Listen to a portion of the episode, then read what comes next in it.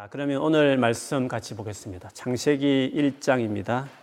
26절에서 29절.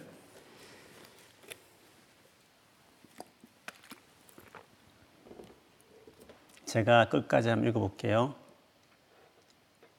26절에서 29절입니다. 여러분 눈을 따라서 성경을 보시고 또 자막을 보시면 좋겠습니다. 제가 읽겠습니다. 하나님이 이르시되 우리의 형상을 따라 우리의 모양대로 우리가 사람을 만들고 그들로 바다의 물고기와 하늘의 새와 가축과 온 땅과 땅에 기는 모든 것을 다스리게 하자 하시고 하나님이 자기 형상 곧 하나님의 형상대로 사람을 창조하시되 남자와 여자를 창조하시고 하나님이 그들에게 복을 주시며 하나님이 그들에게 이르시되 생육하고 번성하여 땅에 충만하라 땅을 정복하라 바다의 물고기와 하늘의 새와 땅에 움직이는 모든 생물을 다스리라 하시니라 하나님이 이르시되 내가 온 지면에 씨 맺는 모든 채소와 씨 가진 열매 맺는 모든 나무를 너희에게 주노니 너희의 먹을 거리가 되리라. 아멘. 우리 자기 자신을 향해서 앞뒤 혹시 가족이 있으시면 가족을 향해서 같이 축복하겠습니다. 오늘 올해는 기도로 버티지 않고 돌파할 것입니다. 버티지 않고 돌파할 것입니다. 다시 하겠습니다. 수비만 하지 않고 고를 넣겠습니다. 고를 넣겠습니다. 아멘. 올해 기도로 돌파하기 위해서 오늘부터 수요예배 기도에 대해서 하나님 허락하시는 시간까지 좀 여러분하고 나누겠습니다. 요즘 제가 기도하는 개인적인 기도 중에 하나님 제가 기도에 대해서 성경적으로 그리고 경험적으로 가르칠 수 있는 어, 그런 목사가 되었으면 좋겠습니다. 이런 기도를 개인적으로 좀 합니다. 그래서 저도 제가 준비되어 있다기보다는 기도하면 주실 본문 가지고 연구하면서 주실 마음 가지고 전하면서 저도 이 기도에 대해서 많이 배우고 또 주시는 만큼 또 기도에 던신해서 올해는 정말 모두가 기도로 돌파하는 그런 한 해가 되었으면 좋겠습니다.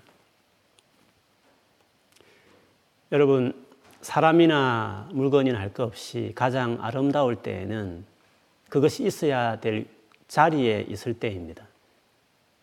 아무리 비싼 진짜 멋진 밍크 코트일지라도요, 떡은 대학볕이 내리는 해변가에 폼 잡고 걸어봐야 그런 추해 보일 뿐입니다. 제대로 있어야 될 곳에 있어야 아, 아름답고 값어치 있게 보이는 것이죠. 제가 런던에 오기 전에 하나님께서 제 진로를 놓고 제가 기도를 할 때 미국에 오라고 그래서 비자도 다 받고 했는데 또 못 가게 되고 또 한 번은 싱가포르에 갈 것처럼 됐는데 또못 가게 되고 그러다가 이제 런던으로 이제 오게 됐는데요. 몇 년 전에 저희 교회 미국에도 몇 년 계시다가 또 그 지점이 싱가포르에서 싱가포르에서 몇 년 일하시다가 또 런던에 또 지점이 있어서 오셨다가 또 오랫동안 계시다가 또 다시 미국으로 가신 집사님이 계십니다. 제가 그 이야기를 했더니 목사님 제가 미국도 살아보고 싱가포르도 살아보고 런던에 살고 있는데 목사님을 볼 때에는 런던이 딱 제일 잘 맞을 것 같아요. 이런 말씀을 하셨습니다. 지나고 보니까 다른 어떤 나라보다도 런던이라는 이 위치에서 여기 있기 때문에 가능한 그 꿈들 또 사역들 또 제게 영향에서 할 수 있는 많은 기회들이 있는 것을 보면 아, 제가 여기 있는 것이 맞구나 이런 생각들을 많이 하게 됩니다. 사람이 어떤 직업이든지 일이든지 자기에게 정말 잘 맞는 일을 한다면 아마 그 평생에 보람과 행복이 더 있을, 있게 될 것입니다. 그래서 많은 분들이 충고하기를 살아있을 때 자기가 하고 싶은 거 정말 마음껏 해보라 이런 건면들도 하기도 합니다. 어, 다 그렇게 하고 싶죠. 그러나 얼마나 많은 사람들이 자기 하고 싶은 것을 다 하며 살겠습니까? 그리고 정말 자기 하고 싶은 일을 선택해서 그 일을 한다 하더라도 반드시 그 일이 꼭 근본적으로 자기에게 기쁨, 행복을 주는 것은 꼭 아닌 것 같습니다. 사람에게는 일보다도 더 중요한 것이 있습니다. 그거는 인간의 원래 본연의 인간다움, 본연의 모습을 찾아서 그대로 살아가는 것입니다. 인간이 존재하는 목적은 무엇인가? 가장 기본적인 질문이지만 사실은 가장 어려운, 답변하기 어려운 질문입니다. 그래서 철학이라는 큰 학문이 나왔지 않겠습니까? 이 질문이 어려운 것은 우리 인간은 스스로 존재한 존재가 아니라 지어진 존재이기 때문에 스스로 존재했으면 스스로의 정체성을 찾을 수 있겠지만 외부에 의해서 주어진 그래도 존재한 존재이다 보니까 스스로가 스스로의 존재 목적을 찾을 수 없는 거죠. 그래서 우리 인간의 본연에 살아가는 이유와 목적은 결국 우리를 지으신 하나님께 나아가고 그분의 말씀을 들어야 우리 자신을 알게 되는 것입니다. 나무 한 그루도요, 그것을 만드는 사람에 따라 이렇게 강대상이 되고 성도들이 앉아 있는 의자가 되듯이 지으신 자가 그의 존재 목적을 가장 잘 아는 것이죠. 그러면 인간은 어떤 목적으로 지었나 하는 것은 오늘 본문 장세기 딱 1장에 우리를 만드신 목적을 잘 표현해 주고 있는 본문이 오늘 읽었던 구절이었습니다. 26절은 하나님이 우리 인간을 향한 계획에 대한 언론하는 장면이고요. 27절, 28절은 그 계획대로 실행하는 장면입니다. 그리고 29절은 그들에게 하나님께서 필요한 것들을 약속하신 그런 구절로 이루어져 있습니다. 우리 인간을 만드신 목적에 대해서 오늘 본문에 가장 강조하고 있는 것은 우리를 하나님의 형상과 모양대로 만들었다. 그게 첫 번째입니다. 그리고 하나님 만드신 모든 만물을 다스리라. 그것이 두 번째 명령인데 이것이 우리 존재 목적과 관련이 있는 것입니다. 여기서 하나님 형상대로 우리를 지었다라 하는 이 의미는 여러 가지 설명을 할 수 있습니다. 근데 저는 오늘 이 주제와 방향성과 관련해서 본다면 하나님을 닮게 젖었다. 그런 뜻입니다. 아주 심플하게 말하면 하나님과 닮았다. 그런 뜻입니다. 하나님의 형상, 그 모양대로 우리 그대 지었다는 것은 우리 하나님을 닮았다. 그런 의미가 일차적인 의미겠죠. 하나님의 그 됨됨이, 하나님의 존재 자체와 뭔가 비슷한 것이 처음부터 있다. 그런 뜻이겠죠. 그 말은 하나님이 인격적인 존재인 것처럼 우리도 원래부터 인격적인 존재다. 그런 뜻이 있습니다. 인격적인 존재라는 것은 하나님 자체가 무엇에 의해서 누군가에 의해서 조정당하고 컨트롤 당하지 않는 분입니다. 하나님 자체가 스스로 생각하고 결정하고 행동하시는 완전한 자유롭게 행하시는 존재입니다. 그처럼 우리 인간도 그런 하나님처럼 다른 피조물과 다르게 인간만은 스스로 생각하고 결정 행동할 수 있는 그런 어떤 권한이 있는 그런 그런 댐댐이가 되어 있는 즉 그런 자유 의지를 가진 유일한 존재가 우리 사람이다. 그런 의미가 거기에 담겨 있습니다. 동물을 봐도 자유 있는 것 같은데요. 사다도 뭐 생각하고 먹이를 잡으려고 계획도 하고 움직이고 그렇게 하지 않습니까? 그런데 동물이 가진 자유는 하나님이 설정해 놓은 이 동그라미 이렇게 그리면 요 안에서만 있어야 돼라고 하는 이 동그라미 안에서 스스로 왔다 갔다 하는 자유. 그래서 저는 그런 본능적 자유 이렇게 어, 좀 정의를 하고 싶습니다. 인간은 어떤 자유냐면 하나님이 정해둔 이 선을 마음만 먹으면 나갈 수 있다는 점에서 동물하고 자유가 다릅니다. 그래서 동물은 하나님이 정해놓은 이 룰 안에서만 있고 절대 나가지 않습니다. 나가려고 생각조차도 하지 않습니다. 그 동물은 유혹당하지 않으며 죄를 짓지 않고 그 심판받지 않습니다. 그러나 사람은 그 자유가 완전하고 하나님 같이 자유롭게 결정하고 움직일 수 있는 그런 인격적인 존재이기 때문에 완전한 자유가 주어졌다 점에 또 한편으로는 그것에 대해 상응하는 마땅한 책임이 따르는 것입니다. 그 책임을 달리 심판 이렇게 책임을 묻는 것을 심판 이렇게 이야기할 수 있습니다. 그러면 결과를 봤을 때 너무 너무 안 좋으니까 왜 굳이 하나님이 그런 자유를 괜히 인간에게 주어서 이렇게 불행해졌나?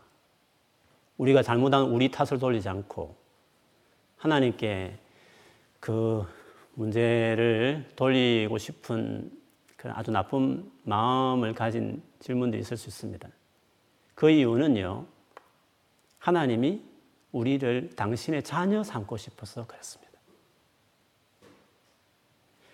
전혀 죄를 지을 수 없는 너무 뛰어난 어, 로봇 정도로 인간을 만들 수도 있었겠죠. 그러나 애완 동물은 될 수 있어도 진짜 자기, 자기가 자기 자녀는 될 수 없는 겁니다. 진짜 자식은 자기처럼 완전한 자유가 보장되고 행사될 수 있는 자여야 하나님 보시기에 그냥 귀엽다. 그냥 지내기 좋은 존재 정도가 아니라 아들이다. 나와 같이 세상을 통치할 진짜 내 자식이다 하려면 완전한 자유가 주어져야 되기 때문에 하나님은 그 챌린지를 하신 겁니다. 그럼에 불구하고 그 자유의지 때문에 벌어질 범죄와 불행을 아셔서 스스로 자기 생명을 내놓으면서까지 도무지 이해할 수 없는 당신이 죽어서 십자가의 죽으심으로 우리를 구원하는 그래서 전혀 우리가 인간이 자유의지로 만들어낸 그 불행이 전혀 걸림돌이 안, 될, 안 되는 완전한 은혜 선물로 그렇게까지 할 각오하시면서 그것을 처음 계획하신 일이었습니다. 그런데 그렇게 했던 이유도 우리를 자식이라 생각했기 때문에 자녀이기 때문에 그 희생을 자기를 내어놓으면서까지 그 일을 하신 것이었죠. 이렇게 보면 사람은 처음부터 하나님의 그 인격성을 닮아서 진짜 인격적인 존재였다. 이게 인간의 아주 중요한 본연의 인간됨에 대한 설명입니다.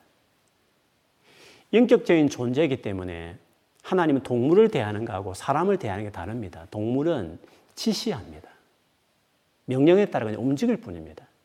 사람은요, 조종하는 존재가 아니기 때문에 스스로 결정하고 또 행동할 수 있는 그는 권한이 있는 인격적인 존재이기 때문에 하나님이 창조주로서 요구할 수 있지만 컨트롤 할 수도 있지만 귀신들처럼 하나님은 처음부터 우리를 그렇게 만드셨기 때문에 절대로 컨트롤하거나 우리 의사 관계 없이 일방적으로 우리를 대하지 않습니다. 그래서 인격적인 존재인 우리 인간을 대할 때는 하나님은 아주 우리를 존중하듯이 대하십니다. 그래서 사람과 하나님은 비로소 대화가 되는 겁니다. 인격적인 관계와 교제라는 것이 하나님과 우리 사이에는 이루어지게 되는 것이죠. 그래서 하나님 우리 인간을 대할 때 언제나 인격적으로 대합니다. 그리고 그런 사랑의 교제를 정말 기뻐하십니다. 인격적인 관계에서 제일 중요한 행위는 사랑입니다. 하나님이 세 분으로, three person이지만 원가시듯이 관계 안에 완전히 하나를 이루고 있는 것이 하나님 당신 자신이다 보니까 그래서 그 하나님을 일컬어 사랑이라고 표현하듯이 그런 하나님의 됨됨이로 지연받은 우리 모두는 관계적인 존재입니다. 관계가 정말 중요한 것입니다. 그래서 우리에게 제일 중요한 첫째 계명은 사랑인데 하나님을 또 사랑인데 이웃을 사랑이 우리가 살아가면서 가장 인간됨으로 할 수 있는 최고의 계명은 사랑하며 사는 것이다. 하나님이 그런 분이니까 그 형상을 닮은 우리도 그것이 제일 중요한 계명이 된 거죠. 그래서 사랑할 때 우리 행복한 것입니다. 누군가를 미워하기 시작할 때 가장 고통스러운 삶을 아, 살게 되는 거죠. 그렇기 때문에 우리는 처음부터 하나님과 교제하는 자로 부름받았습니다. 인격적인 존재 자체가 교제하는 존재라 이 뜻입니다. 하나님과 교제하는 activity는 직접적인, 직접적인 activity는 기도입니다. 기도를 그래서 우리가 하나님과의 대화다 이렇게 이야기합니다. 대화라, 대화를 한다는 이 자체는요, 누군가 대화를 하겠다는 것은 그 사람의 생각과 어, 선택과 의지를 존중하겠다는 겁니다. 그래서 이야기하면서 듣고 싶고 또 내가 말해서 그가 자원해서 따라 결정해 주기를 바라는 마음에서 대화를 하는 겁니다. 나 더 이상 그 사람과 대화하기 싫어. 이 말은 그 사람을 더 이상 내가 인격적으로 어, 별로 관계하고 싶지 않아. 그 뜻입니다. 대화를 포기한다는 것은 그 관계를 포기하는 겁니다. 근데 대화를 하겠다는 것은 끝까지 그 사람을 존중하고 그 사람과 관계를 같이 가겠다. 그 뜻입니다.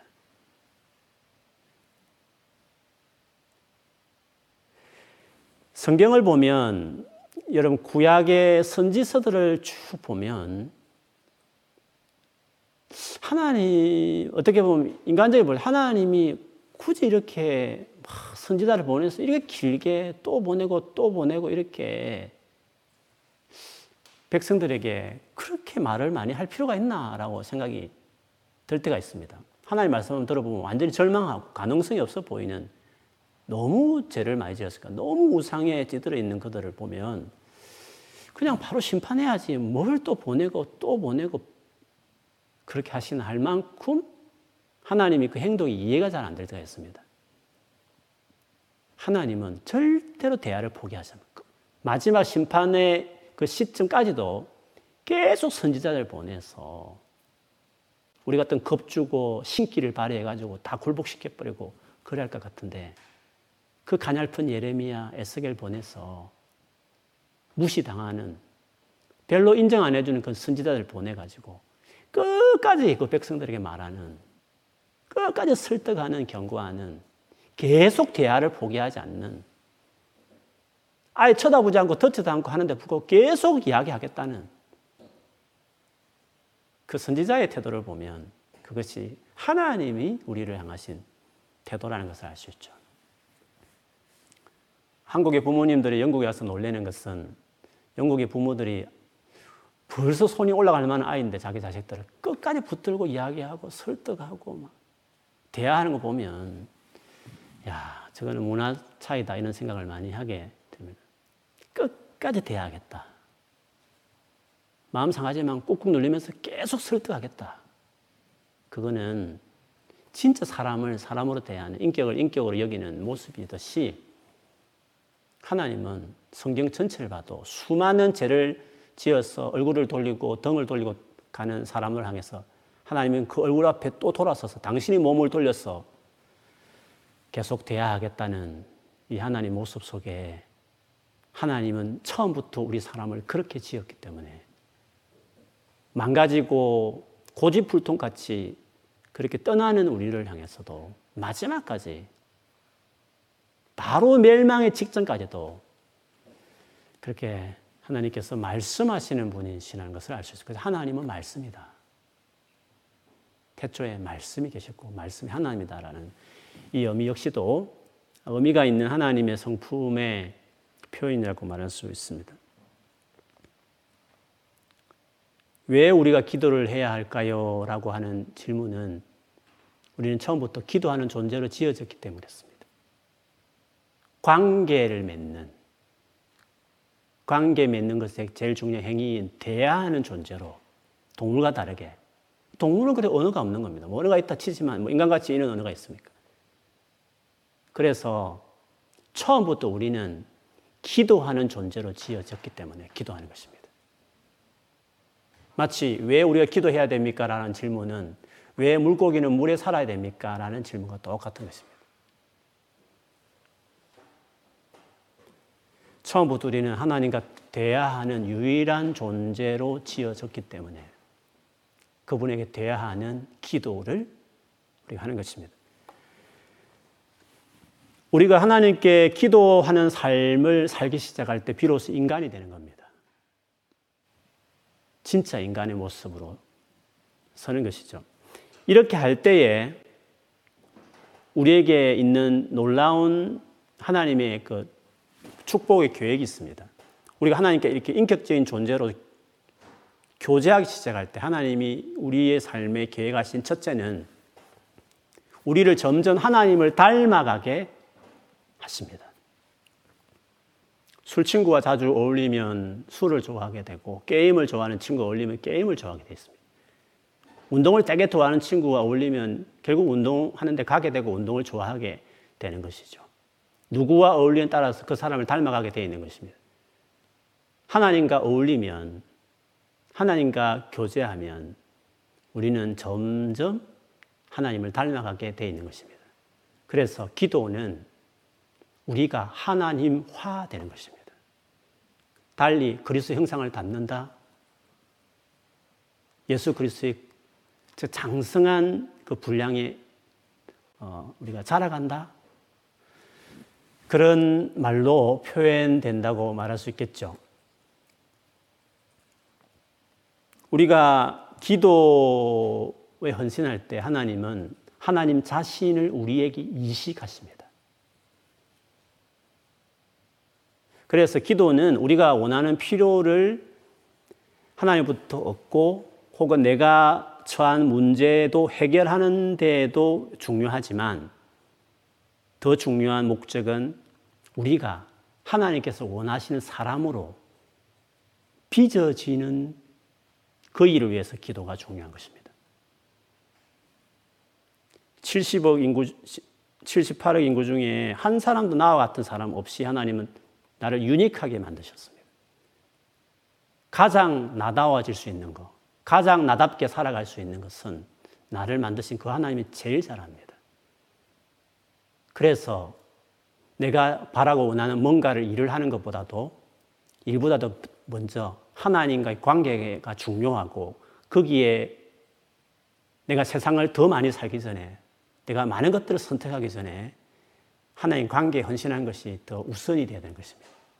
그렇게 하면 그 하나님께서 내가 너를 만들었는데 너는 이것이 가장 잘할 일이고 이것이 네가 평생에 보람 있는 일이며 그리고 내가 그것을 너와 같이 할 것이기 때문에 주님이 가르쳐 주시는 것입니다. 그래서 하나님과의 관계에 헌신하는 기도에 헌신하는 것이야말로 본연의 우리 인간으로 돌아가는 것일 뿐 아니라 가장 나다워질 수 있는 길이 되는 것입니다.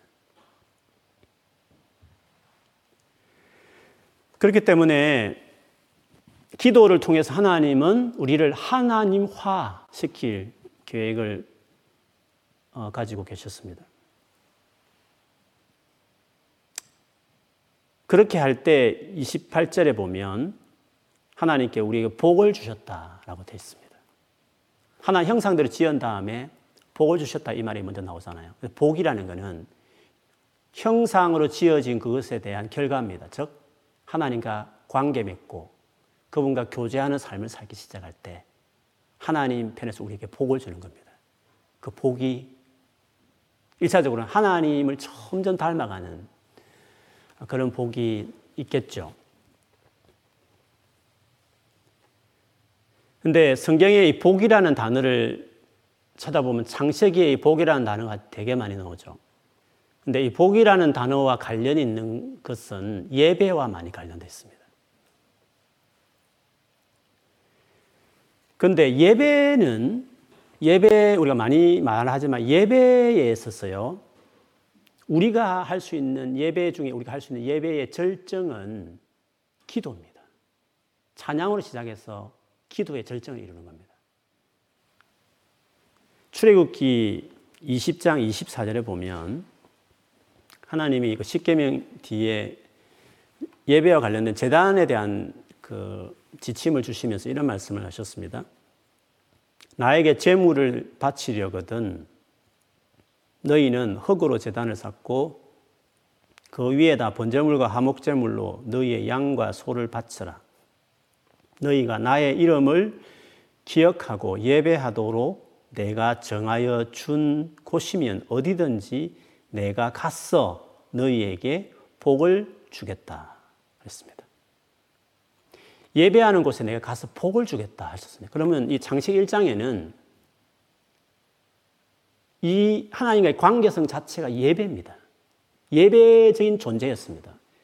근데 그것이 지금 오늘 본문 우리가 살펴보는 의하면 기도가 activity인데 그런 예배 안에 저 기도가 클라이막스 이루는 그것 안에 복을 주신다는 말씀이 약속되어 있는 것이니까 오늘 이 본문 역시도 내용적으로 좀 깊, 이게 의미를 더 살펴보면 하나님과 깊은 관계와 교제, 기도 속에 하나님이 이제 복을 주시고 그 다음에 이제 미션이 일어나는 것입니다. 땅을 다스리는 미션이 일어나게 되는 거죠. 예배에 하나님이 예배의 자리에 이제 복을 주죠. 오늘 이 저녁처럼 하나님을 만나는 아주 직접적 activity인 이 자리 안에 이제 하나님이 우리의 만남 속에 당신이 복을 주시는 거죠. 그런데 이 예배에 있어서 우리의 제일 중요한 하나님을 향한 activity 중에 하나가 기도와 관련되어 있습니다. 그걸 어떻게 할 수 있냐면 구약의 그 성막 제사 그 구조를 보시면요. 성전뜰에서 짐승을 잡지 않습니까? 그걸 가지고 이제 성소를 들어가잖아요. 성소를 들어가서 그 다음에 하나님이 어디 계시냐면 지성소에 계시거든요. 그 뒤, 뒤에 방에. 지극히 거룩한 방에. 그, 거기에서 하나님이 만나 주시고 거기서 복을 주시는 거죠. 그러면 뜰에서 성소를 들어가서 지성소 가기까지 딱 지성소에 하나님을 만나고 복을 받기 전에 마지막 행위가 뭐냐면 분양단에서 향을 피우는 것입니다. 근데 그 향은 시편이든지 특별히 계시록 같은 데 보면 성도들이 하나님께 올리는 기도다 이렇게 이야기했습니다. 자, 그렇게 보면 제사에 우리가 하나님께 드리는 제사의 끝은 복을 받기 전에 마지막 제사 행위는 향을 피우는 것입니다. 기도입니다. 예배가 깊어지면 찬양으로 시작합니다. 하나님 앞에 나아가는 겁니다. 근데 찬양으로 들어가서 경배로 가지 않습니까? 찬양과 경배 이런 말을 많이 쓰죠. 비슷한 말 같지만 굳이 구별한다면 찬양은 시작이고 경배는 하나님 그분 앞에서 기도하는 것입니다. 경외하며 절한다. 경배. 한문으로 본다면 경외할 경자, 절배자 아닙니까? 절하며 하나님을 높이는 거죠. 기도, 기도라고 말할 수 있습니다. 그래서 예배 안에는요, 찬양으로 시작하지만 하나님 앞에 갔을 때 우리가 결국 하는 우리의 중요한 행위는 기도가 쏟아지는 거죠. 물론 하나님 편에서야 복을 주시는 거기서 말씀하시는 언약계에서 말씀하심이 당연히 있죠. 그래서 저는 예배 이렇게 하면 기도가 중요한데 사실 일반적인 우리 예배 안에는 기도가 많이 부족합니다. 다른 순서는 많지만 설교 듣고 그냥 한마디 기도하든지 아니면 설교자가 기도하고 마칠 경우도 참 많이 있습니다. 사실은 그 예배 이 진정한 순서를 잘 살렸다고 한다면 수요 예배가 어떻게 보면 잘 살렸습니다. 우리가 마지막 30분을 하나님 막 쏘면서 기도하는 것이니까. 그래서 제가 몇 년 전에 주일 예배도 한 10분, 15분을 기도 순서 넣고 싶어서 제가 넣은 건데 욕심 같아서는 제일 많은 성도들이 모이는 주일날 사실 30분 개인 기도를 저는 하고 싶은 것입니다. 왜 그 기도하는 시간에 하나님이 만나주거든요. 그때 향을 피울 때 그때 하나님이 그 자리에 그 기도하는 자리에 그 사람 한 사람 한 사람 만나 주시기 때문에 그래서 예배에 기도가 얼마나 중요한지를 그래서 예배에 복을 주시는 것과 다르게 말하면 그 복이 주시기 직전에 우리의 하나님을 향한 행위가 기도였기 때문에 기도가 결국 하나님 우리에게 주시는 복을 주시는 우리 행위다라는 것을 이렇게 알 수 있는 것입니다. 그래서 우리가 기도할 때 하나님 우리에게 복을 주시는 것입니다. 그 다음에 이루어진 두 번째 일은 하나님의 일에 동참하는 것입니다. 본문에 보면 생육하고 번성하고 땅에 충만하라, 땅을 정복하라, 바다의 물고기와 바, 하늘의 새와 땅에 움직이는 모든 생물을 다스리라고 하셨습니다. 처음에는 하나님처럼 되는 것입니다. 하나님화 되지만 이 두 번째는요. 하나님처럼 사는 것입니다. 포도나무 가지 비유에 보면요. 제일 먼저는 하나님과의 관계에 헌신해라 그랬습니다. 하나님 안에 포도나무에 거하는 게 중요한 거지 않습니까? 그렇게 관계에 헌신해서 그 관계가 잘 이루어지게 되면 그 잘 이루어졌다는 것이 어떻게 증명되느냐 하면 어떤 현상으로 나타나느냐 하면 요한복음 15장에 보면 무엇을 구하든지 다 이루리라는 말씀으로 결론이 나요. 그러니까 주님과의 관계성이 잘 맺어진 사람은 기도의 영역이 달라지는 겁니다. 기도의 영역의 달라짐으로 나타나는 것입니다. 무조건 구하면 다 들어준다. 이런 도깨비방망 같은 기도가 이루어진다는 뜻이 아닙니다. 기도하는 사람이 기도를 다르게 합니다. 꼭 응답될 기도만을 하게 되어 있습니다. 왜? 하나님을 아니까. 지금 뭘 원하시는지 아시기 때문에 하나님 원하는 대로 그대로 기도합니다. 한 마음이 되어서. 그러니까 무엇을 구하든 다 이루게 돼 있는 것이 기도를 하는 사람이 다 되는 거죠. 그런데 그 기도가 하나님의 뜻에 딱 맞는 하나님과 마음이 일치된 기도들을 하기 때문에 다 이루, 이루어지잖아요. 그래서 그 사람의 삶과 기도는 하나님 많은 사역을 만들어내는 거죠. 그래서 관계와 사역이 같이 가는. 그런데 그 사람의 삶의 뚜렷한 특징 중에 하나가 기도가 중심에 있는 것입니다. 그리고 기도의 경험과 기도 생활의 누림이 다른 거죠.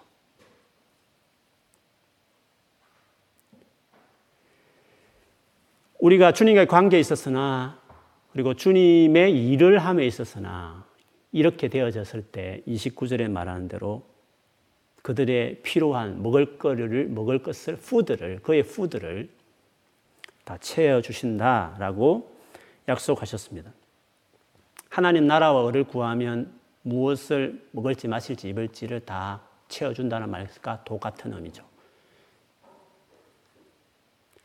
이거는요, 기도의 순서와 같습니다. 기도의 여정은 이렇게 바른 것입니다. 제일 먼저는 하나님과 관계에 헌신하는 기도가 충분히 이루어지고 그것들이 자기 안에 셋업이 되어야 되는 것이에요. 주기도문이 그래서 하늘에 계신 우리 아버지, 아버지 이름이 거룩하게 여겨졌으면 좋겠습니다라는 그 기도가 제일 먼저 나오고 그것이 기도의 제일 먼저가 되어야 기도가 제대로 들어선 겁니다. 우리 필요와 문제 해결하는 것은 이방인의 기도에도 절비합니다. 우리의 기도 안에도 그것도 많은 부분을 차지하는 건 맞습니다. 우리 아버지니까 당연히 구해야 되죠. 그런데 이방인의 기도와 완전히 다른 가장 큰 특징은 우리 자신을 필요한 걸 채우기 위한 목적 기도이기보다도 기도를 들으신 그 하나님 그분을 위한 기도를 먼저 중요하게 되는 거죠. 하나님 당신 이름이 좀 높아졌으면 좋겠습니다. 그분과의 관계가 중요한 목적이 된 기도죠. 사람을 만날 때 관계가 중요하냐? 오늘 만나서 돈을 좀 빌려야 되겠다고 하는 관계냐는 다른 겁니다. 정말 중요한 관계는 목적이 없습니다. 그 관계 자체가 만나야 할 이유인 겁니다. 만나는 특별한 것도 별로 없습니다. 별로 중요한 뭐 주제를 그 만나서 이야기도 안 합니다. 그런데도 그 관계가 중요합니다. 기도는 이런 식의 기도가 되어졌을 때 제대로 관계, 하나님과 관계가 중요한 이유가 되어서 하는 기도가 되어야 그게 주기도문의 기도를 들어간 것이죠. 그래서 하나님 이름이 높아졌으면 좋겠다 할 정도까지 그렇게 하나님 앞에 고백하는 기도 생활이 될 때, 즉, 하나님과 관계가 그렇게 온전하게 깊어졌을 때, 그렇게 하나님을 목숨을 다해 사랑하는 단계에 이르렀을 때, 그렇게 하나님 관계에 헌신한 사람이 되었을 때, 그 다음에 일이 주어지는 겁니다. 하나님 나라, 하나님의 뜻이 이 땅에 이루어지기를 그 다음에 구하는 것이에요. 그런 자들에게 이러한 양식과 제 용서와 시험에 들지 않고 악에서 건지는 우리의 필요에 대한 것들이 채워지고 따라오는 이게 기도의 이제 순서와 같은 것이죠. 그래서요, 우리가 기도할 때 비로소 사람이 되는 것입니다. 우리는 처음부터 기도하는 사람으로 지어졌습니다. 내가 하나님께 기도하기 시작할 때 다른 사람과 다른 나의 진짜 모습이 무엇인지를 발견하게 되고 그렇게 살아가게도 되는 것입니다. 지금은 고인이 되셨지만 유진 피트슨 목사님 더 메시지라는 아예 본인 성경책 전체를 번역해내신 그것도 자기 스스로 아주 창조적으로 그 의미를 살려서 하신 유명한 기독교 영성가로 일려진 목사님이 제가 그분을 좋아해서 많은 책들을 읽고 소장하지 했는데 특별히 시편으로 드리는 매일 기도라는 짤막한 그 책이 있는데요. 그 책을 내용보다도요, 그 딱 서문에 참 인상, 인상 깊은 글귀가 있어서 늘 거기 제가 잊혀지지 않는데요. 제가 오늘 이 설교 제목과 같은 말을 하셨습니다. 근데 조금 내용을 담아서 그것을 오늘 제가 다시 보면서 좀 적어 왔는데 제가 읽어드리면 이렇습니다. 우리가 기도하는 이유는 기도가 가장 인간다운 반응이기 때문입니다. 우리는 하나님의 말씀에 의해 만들어졌을 뿐만 아니라 하나님 말씀을 듣기 위해 만들어졌습니다. 그렇기에 하나님의 목소리를 듣고 반응하는 것이야말로 우리는 가장 독특한 행동입니다. 기도할 때 우리는 가장 자기다워집니다. 이렇게 말을 했습니다. 기도할 때 가장 자기다워진다. 참 너무 멋진 말이 아니었습니다. 이 말이 되게 저는 인상 깊었습니다. 기도할 때 그게 가장 나다워지는 거다. 이런 말이죠. 기도를 우리가 흔히 또 다른 말, 영혼의 호흡이다. 이런 말들을 많이 합니다. 호흡. 기도할 때 비로소 숨통이 트이는 것입니다. 비로소 살 것 같다는 말이 나오는 것입니다. 살아갈 때 숨이 막히고 어디로 가야 할지, 어떻게 살아가야 할지 모르는 막막할 때 열일 젖혀놓고 지금 있는 그 자리에서 무릎 꿇고 하나님께 기도를 시작하셔야 하는 것입니다. 여러분이 하고 싶은 말, 말 속에 이런 마음속에 있는 그 많은 생각, 고민, 상처 하나님께 다 말씀을 드리는 것입니다.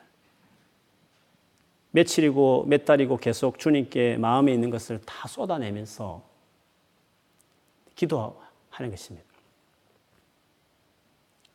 그것들이 어느 정도 이루어지기 시작하면 주님이 우리에게 이제 말씀하기 시작하는 것입니다. 우리의 마음에 하나님의 마음을 이제 부어주시는 것이죠.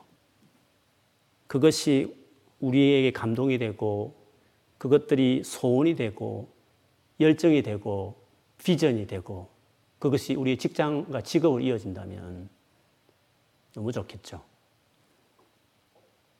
그렇게 해서 우리가 본래 모습을 찾아서 살아가게 되는 것입니다. 그렇기 때문에 기도할 때 내가 가장 나다워지는 삶을 들어서기 시작하고 이루어지고 완성이 되는 것이에요. 많은 것을 할 수 없는 지금 이 상황에서 우리는 가장 나다워지는 가장 나를 세우는 제일 중요한 기도를 지금만큼 할 수 있는 좋은 찬스는 없습니다. 그래서 후반전은 전반전은 처음 당하네요. 처음 이런 상대를 만났기 때문에 우리가 우왕좌왕하면 수비하는 일 급급했지만 후반전에는 이제 작전을 짰어. 기도를 하면서 하나님 주시는 코치를 받으면서 우리가 상대의 골문에 골을 넣으며 그렇게 남은 후반전 이 팬데믹을 그렇게 보내야 하는 것입니다. 그래서 제일 중요한 작전, 기도하면서 하나님과 관계에 헌신하셔서 어떻게 풀어가야 할지 모르는 엉킨 우리의 삶이라면 그래서 내가 도무지 내 삶을 매니지 할 수 없는 내 손에 벗어난 것 같은 인생이 됐다고 싶으면 더더욱이나 하나님의 코치를 받으면서 그 그분께 귀 기울이고 그분과의 관계에 헌신하고 시작하면 가장 나다운 길, 가장 내가 가야 될 길, 그것을 하나님께서 우리에게 말씀해 주실 줄을 믿습니다. 그래서 제일 중요한 일을 할 수 있는 시간을 우리가 보내는 것입니다. 기도로 올해는 반드시 돌파하는 저와 여러분 되기를 주의 이름으로 축원합니다. 아멘.